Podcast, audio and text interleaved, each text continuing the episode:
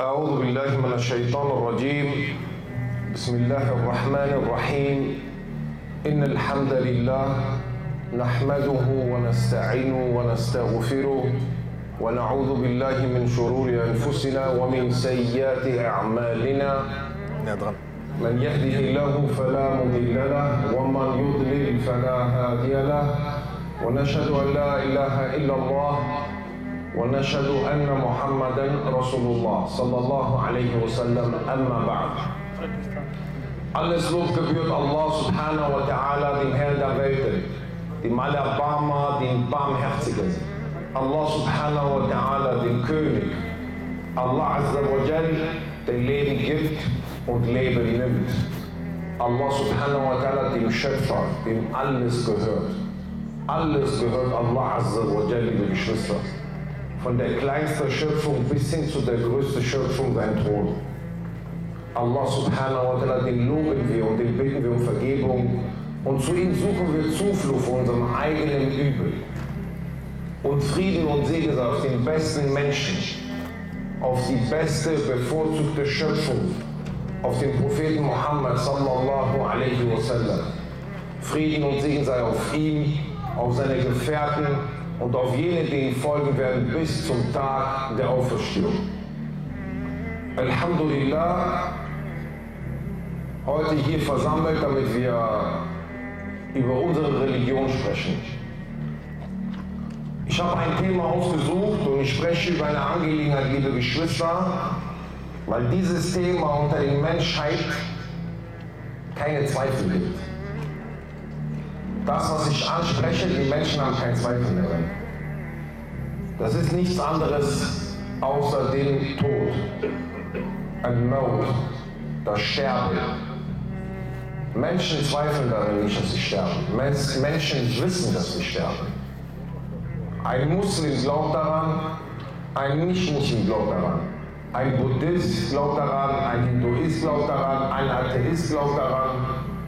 Egal welche Situation, welche Glaubensrichtung der Mensch hat, er weiß, er wird sterben. Es gibt keinen kein Zweifel darin.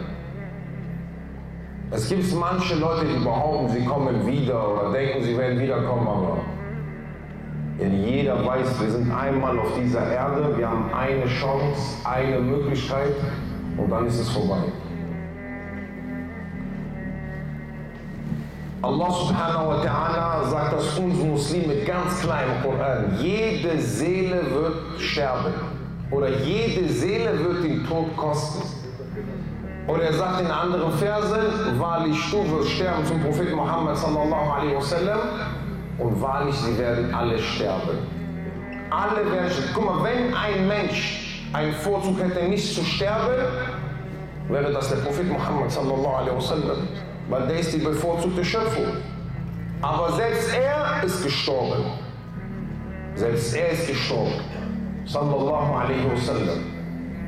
Selbst Isa alaihi salam, den Allah azza wa emporgehoben hat, weil Isa alaihi salam wurde emporgehoben. Der wird wiederkommen und wenn er gekommen ist und seine Sachen erledigt hat, auch er wird sterben. Die Muslime werden Janaza über ihn beten.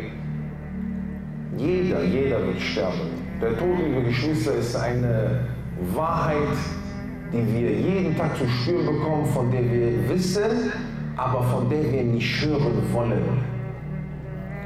Wir wollen nicht davon hören, weil das den Genuss zerstört, weil das den Genuss im Leben bitterer macht. Wir wollen aber auch nicht davon hören, weil wir denken, dass wir ewig leben werden. Weil wir denken, wir werden nicht sterben. Die Art und Weise, wie wir auf dieser Welt leben, zeigt das. Wir leben auf dieser Erde, wie als würden wir diese Erde niemals verlassen.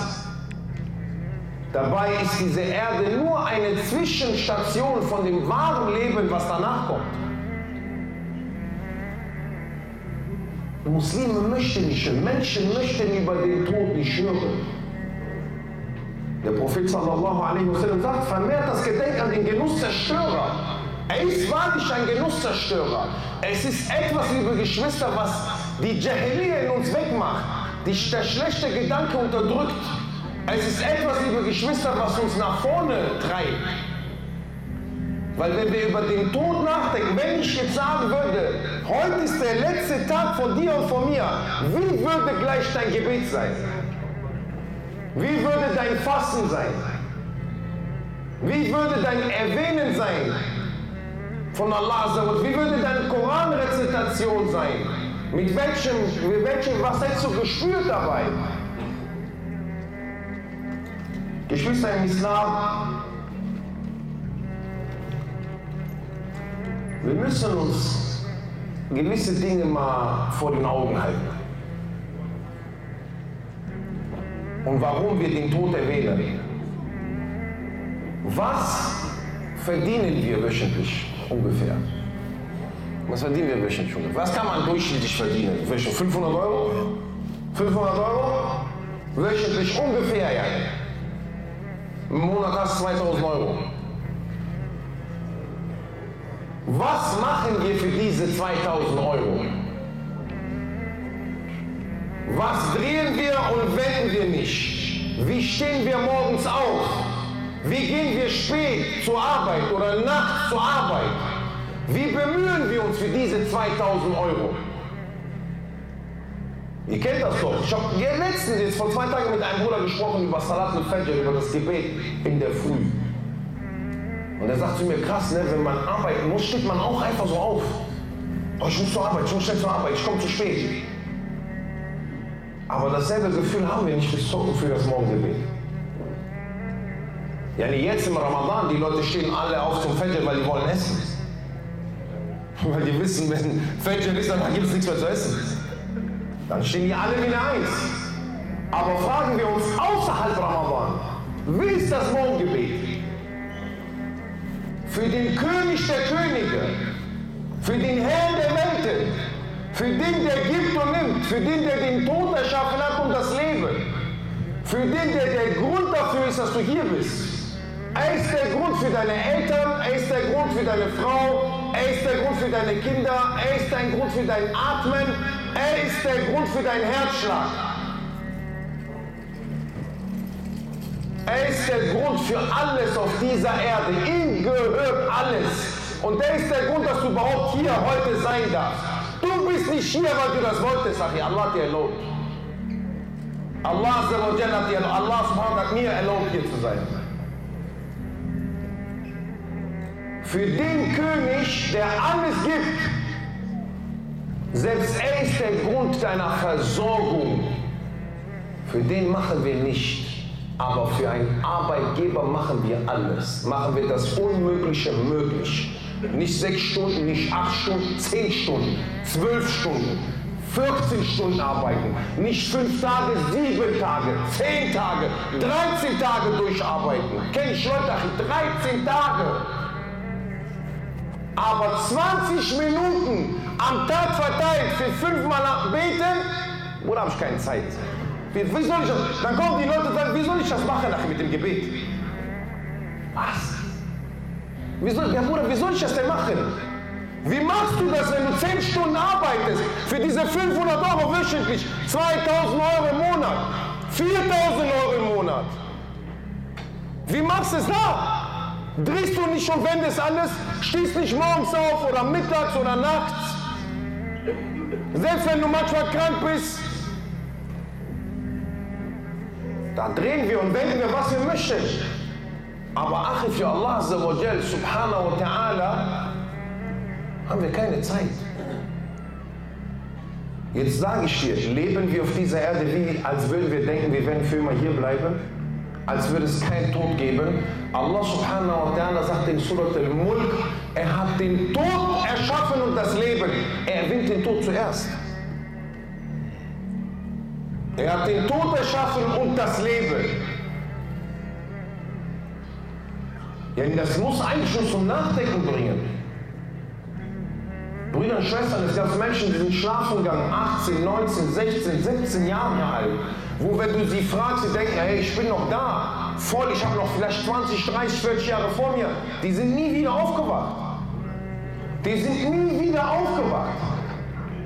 Achim, Menschen, die sind sehr, sehr, sehr jung gewesen. Die haben ihr ganzes Leben vor sich gehabt, aber Allah subhanahu wa ta'ala hat nicht erlaubt. Und soll ich dir was anderes sagen? Jeder von uns, jeder von uns war heute Morgen tot. Jeder von uns war heute Morgen tot. Jetzt sagst du mir, Bruder, wie geht das?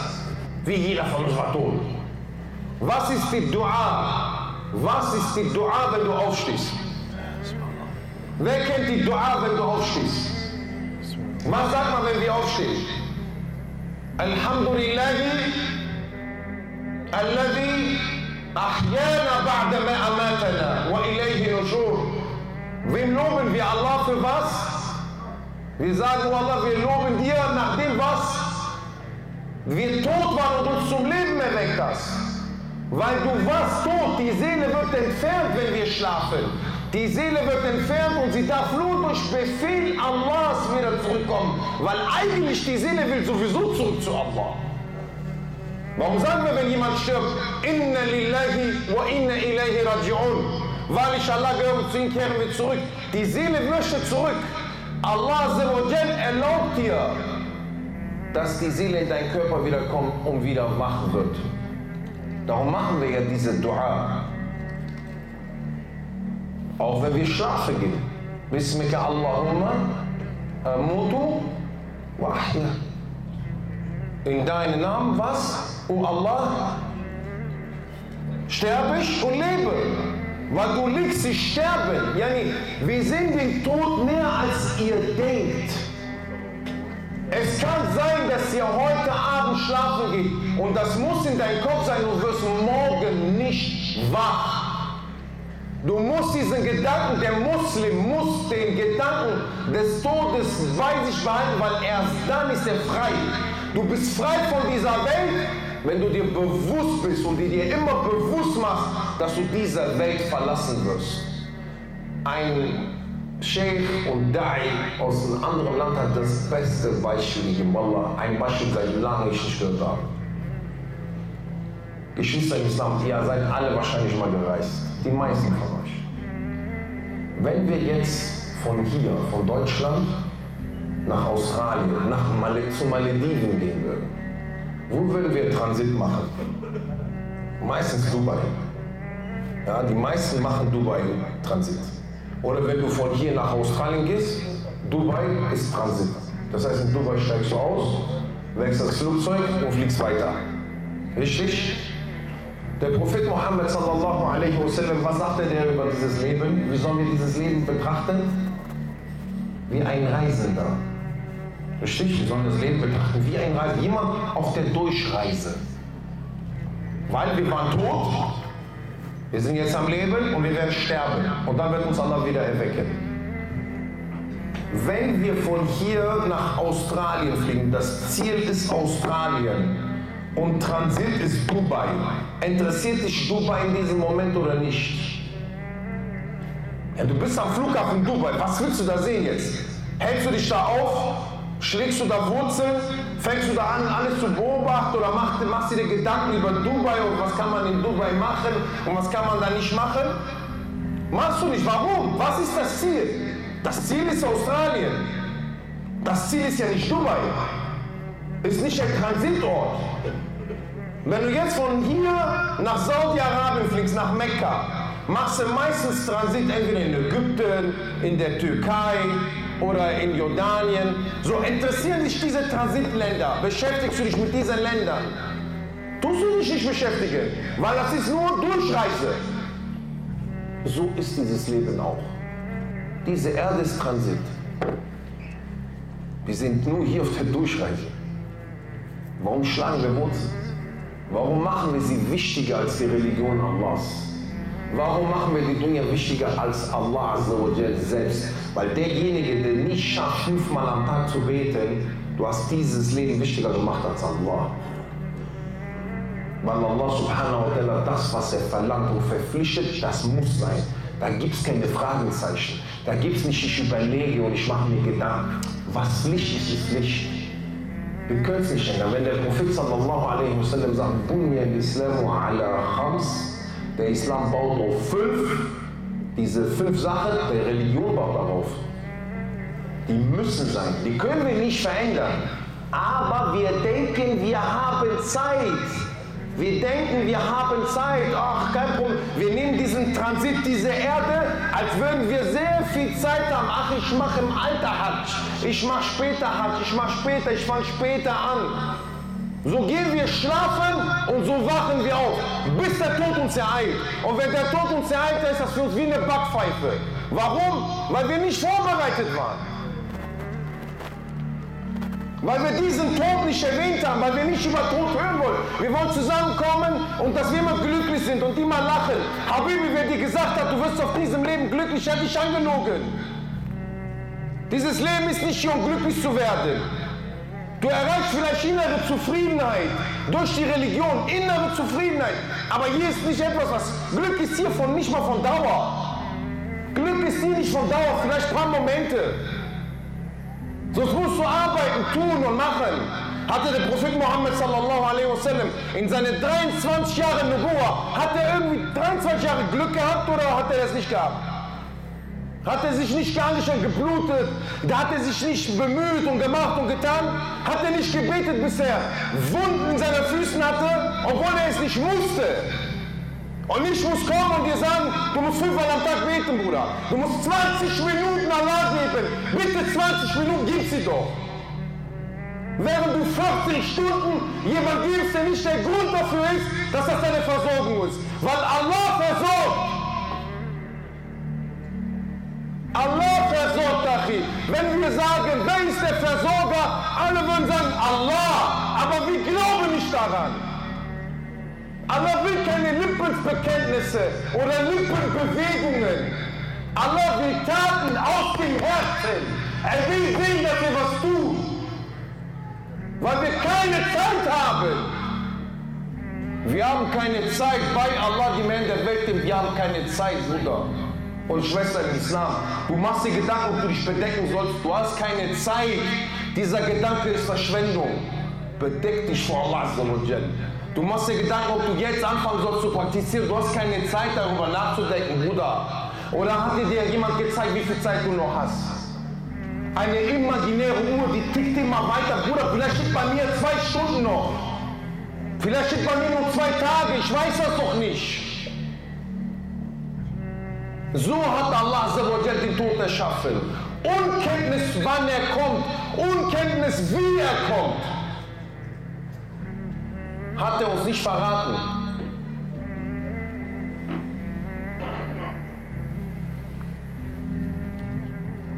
Jetzt müssen wir uns die Frage stellen, sind wir bereit vor Allah uns zu stellen?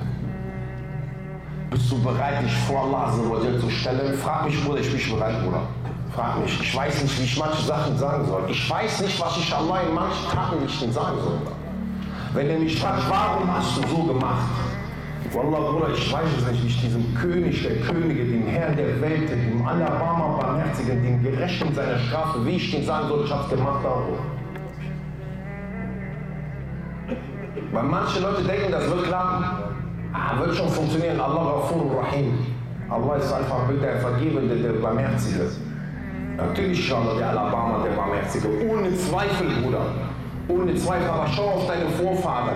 Guck mal, was deine Vorfahren gemacht haben. Warum hat, und guck mal, ich gehe jetzt nicht auf Sahaba, ja? Sahaba radiallahu anhum sind Sterne, Bruder. Immer Malik, Abi Hanife, Shafi, Ahmed, Namen, die ihr mal gehört habt. Guck mal, was sie gemacht haben, wie sie ihr Leben gelebt haben in dieser Religion. Warum haben die so viel gemacht und getan und geopfert? Warum haben die so viel gemacht? Weil die das nicht wussten, dass Allah alle vergeben und barmherzig ist. Irgendwas haben wir doch hier verdreht. Irgendwas haben wir hier verdreht. Wir ruhen uns auf irgendwas aus. Merkt ihr nicht, dass der Shaitan, La'natullah, uns reingelegt hat? Er legt uns rein, warum? Weil wir uns mit der Religion nicht beschäftigen und nicht Wissen erwerben. Uqsimu billah. Ikhwan wa Akhawat, Brüder und Schwestern, ich lege euch eine Sache nach und dann gebe ich ein Hadith und Bände. Bitte beschäftigt euch mit der Religion und das Wissen der Religion. Lehrt eure Religion. Religion ist nicht nur, wir treffen uns in einen Saal, wir machen emotionelle Vorträge, Alhamdulillah, auch schön, alles gut. Und dass das deine Religion ist, dass du lernst. Allah Azza wa Jal sagt im Koran, فَعْلَمْ أَنَّهُ لَا إِلَهَ إِلَّا اللَّهِ Du sollst wissen, wahrlich, es gibt keine Gottheit außer Allah. Also lerne über Allah subhanahu wa ta'ala. Wer ist Allah Azza wa Jal? Was verlangt? Warum? Weshalb? Wieso? Dann bist du geschützt bei Allah Azza wa Jal. Du musst deine Religion lernen. Und wir haben Möglichkeiten. In Deutschland gibt es so viele Möglichkeiten, Nachricht. Und auch es gibt so viele Möglichkeiten online. Du kannst Seminare besuchen. Shuyuch verlassen ihre Städte. Sheikh Abdul Hussein aus Leipzig, der kommt nach Duisburg. Das sind fast 600 Kilometer. Normalerweise wir müssen zum Wissen gehen, nicht das Wissen zu uns. Ja, die Möglichkeiten sind da. Vergiss das nicht. Lernt eure Religion. Ich gebe euch jetzt ein Hadith als Balsam fürs Herz. Ein Hadith von Talha ibn Ubaidullah. Sehr schöner Hadith. Hadith authentisch bei Ibn Majah. Talha ibn Ubaidullah berichtet von zwei Leuten, die den Islam angenommen haben, von dem Stamm Belli. Die haben gleichzeitig den Islam angenommen. Beide gleichzeitig.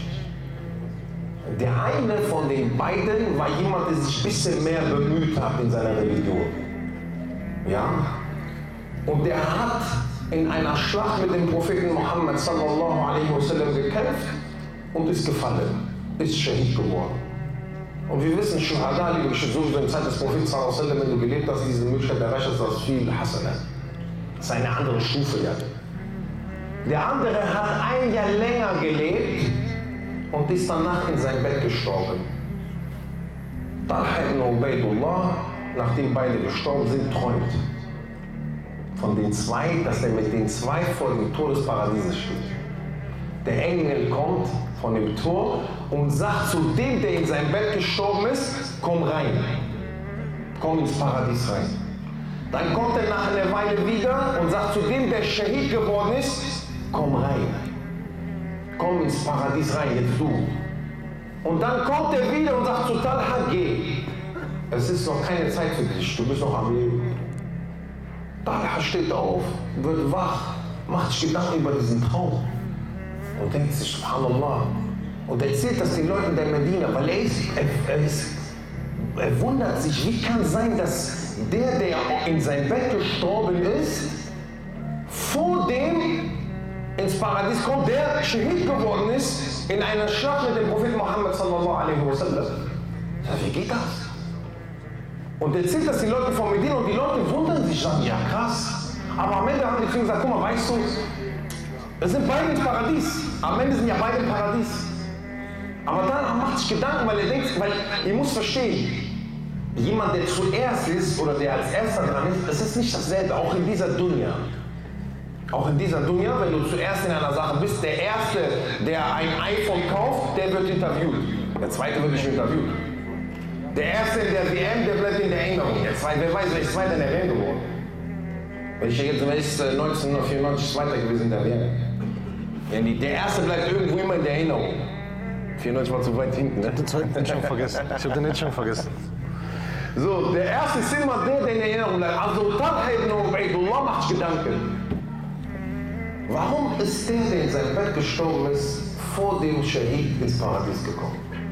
Die gehen zum Prophet Muhammad sallallahu alaihi wasallam und die erzählen diesen Traum und der Prophet sallallahu alaihi wasallam, er sieht diese Bewunderung, dieses Wundern in ihren Gesichtern.